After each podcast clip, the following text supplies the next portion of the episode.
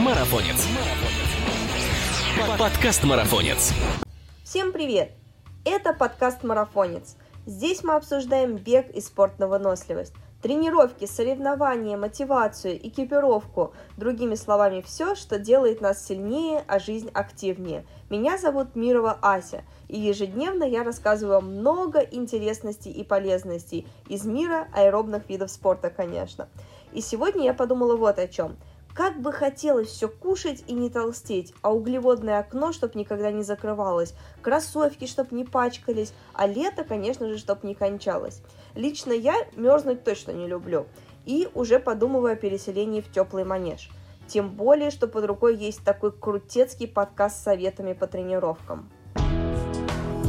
Говорят, что бегать там можно на прежнем уровне, не укутываясь в толщу экипировки и не снижая интенсивность занятий – а климатические условия для бега в манеже являются наиболее подходящим для четкого следования плану и решения самых амбициозных задач на треке. В отличие от того же стадиона, здесь постоянная температура и влажность, а также отсутствует ветер и осадки, которые бывают снижают результаты тренировок.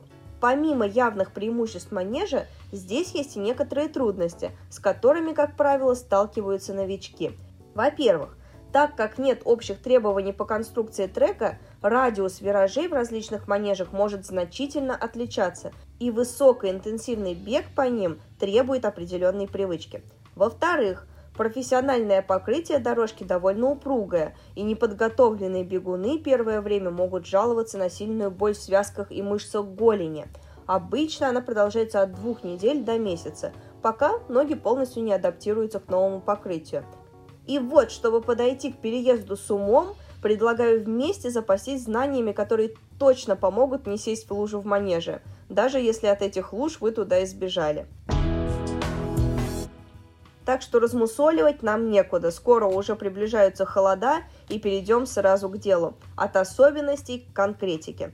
И для начала мы рассмотрим, какие тренировки лучше выполнять в манеже, чтобы продолжать прогрессировать в период межсезонья – если что, обычные повседневные пробежки в комфортном темпе здесь не приветствуются. Люди приходят в манеж выполнять интенсивную и техническую работу, где прочие ограничивающие факторы будут лишними. Начнем мы, пожалуй, с темпового бега. И уровень интенсивности здесь варьируется от плюс-минус 5% от порога анаэробного обмена для страйеров и плюс-минус 5% от порога аэробного обмена для марафонцев. Объем и продолжительность здесь варьируется от 15 до 50 минут для страйеров и от 30 до 90 минут для марафонцев. Такой вид тренировки стимулирует качественный рост специальной выносливости для избранных дистанций. К примеру, можно пробежать 15 километров по 4 минуты на километр. Это для марафонца уровня 2 часа 48 минут. Далее идут МПК-интервалы. Эти тренировки стимулируют сдвиг всех пороговых скоростей, а также психологическую устойчивость к интенсивным нагрузкам. Тренировки эти достаточно жесткие, и любителям рекомендуется выполнять их не чаще одного раза в месяц. Интенсивность здесь будет такова от 10 до 15% от порога анаэробного обмена.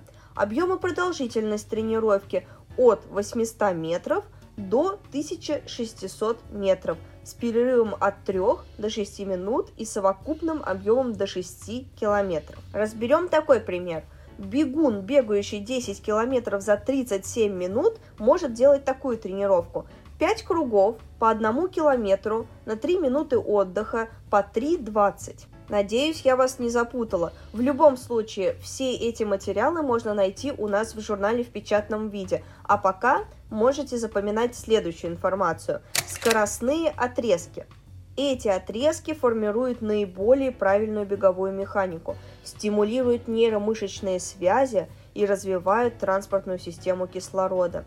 Эти короткие ускорения чаще не являются основой тренировки, а скорее дополняют силовую работу или предварительно умеренный кросс на улице. Интенсивность здесь может быть либо максимальной, что происходит редко, и субмаксимальной. В идеале соответствует темпу бега на 3 км. Что касается продолжительности, здесь можно делать от 5 до 10 отрезков по 100 или 300 метров с достаточным для полного восстановления отдыхом. Возьмем бегуна, который бегает 10 километров за 40 минут. Такому атлету можно будет выполнять следующую тренировку. 7 раз повторить 200 метров по 2 минуты отдыха с 40 секундами.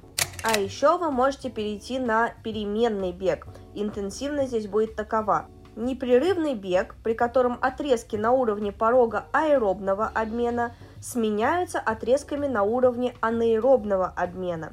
Объем и продолжительность будут следующие – от 10 до 20 километров с периодами от 1 до 5 километров. И развивают такие тренировки специальную выносливость и навык чувствовать и регулировать темп бега на различной интенсивности. Помимо темпового бега можно выполнять еще и темповые повторы. Они направлены на рост пороговой скорости бега. Выполняются они на уровне порога анаэробного обмена или аэробного обмена и на 5% выше для стайера и марафонца соответственно.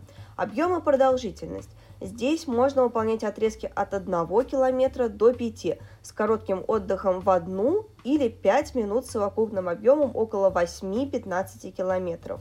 Например, для стайера, который бегает полумарафон за 1 час 32 минуты, тренировка может быть такой – 4 круга по 2 километра на 2,5 минуты отдыха по 8,20. И самое интересное на закуску – круговая тренировка. На разных этапах подготовки этот вид тренировки подразумевает разную интенсивность пробегаемых отрезков, но в базовый период я рекомендую придерживаться умеренного темпа бега. Интенсивность здесь будет такая – Тренировка состоит из чередования непродолжительных отрезков со скоростью порога анаэробного обмена и силовых упражнений вместо промежутков отдыха. Объемы тут следующие. Можно делать 4-5 повторов в одной серии по 300-500 метров или от 2 до 4 серий за тренировку. При этом на финише каждого отрезка выполняется еще одно из предложенных тренером силовых упражнений, после завершения которого выполняется следующий беговой отрезок, и так до завершения серии. Каково вам, не испугались? Таким образом, получается, что непрерывная нагрузка на одну серию может достигать целых 15 минут. Использование таких тренировок включает в работу большее число мышечных волокон, а также развивает силовую выносливость. Например, можно делать три серии с отдыхом 5 минут между каждой серией. При этом каждая серия будет состоять из 5 повторов по 300 метров и ОФП между ними. Ну, например, выпрыгивание из полуприседа, выпады, приседания или лягушка по 30 секунд. Если вы готовы и с этим справиться, то напоследок осталось одно важное замечание по хронометражу – Беговая дорожка не намерена конкурировать с современными технологиями GPS. И в случае возникновения несостыковок в показаниях последнее слово остается за треком. Так что в манеже на стадионе учитесь отсекать себя с помощью обычного секундомера в соответствии с линиями разметки. Ну, теперь наши бегуны во всеоружии могут перешагнуть порог любого манежа в этом мире. Ну, или почти любого. Во всяком случае, вы знаете, что там делать а подготовил для нас всю эту красоту Артем Куфтырев. Ну а зачитала ее я, Мирова Ася, ведущий подкаста «Марафонец». И не забывайте подписываться на нас на тех платформах, на которых вы слушаете подкасты. Впереди еще много интересных тем и гостей. Пока!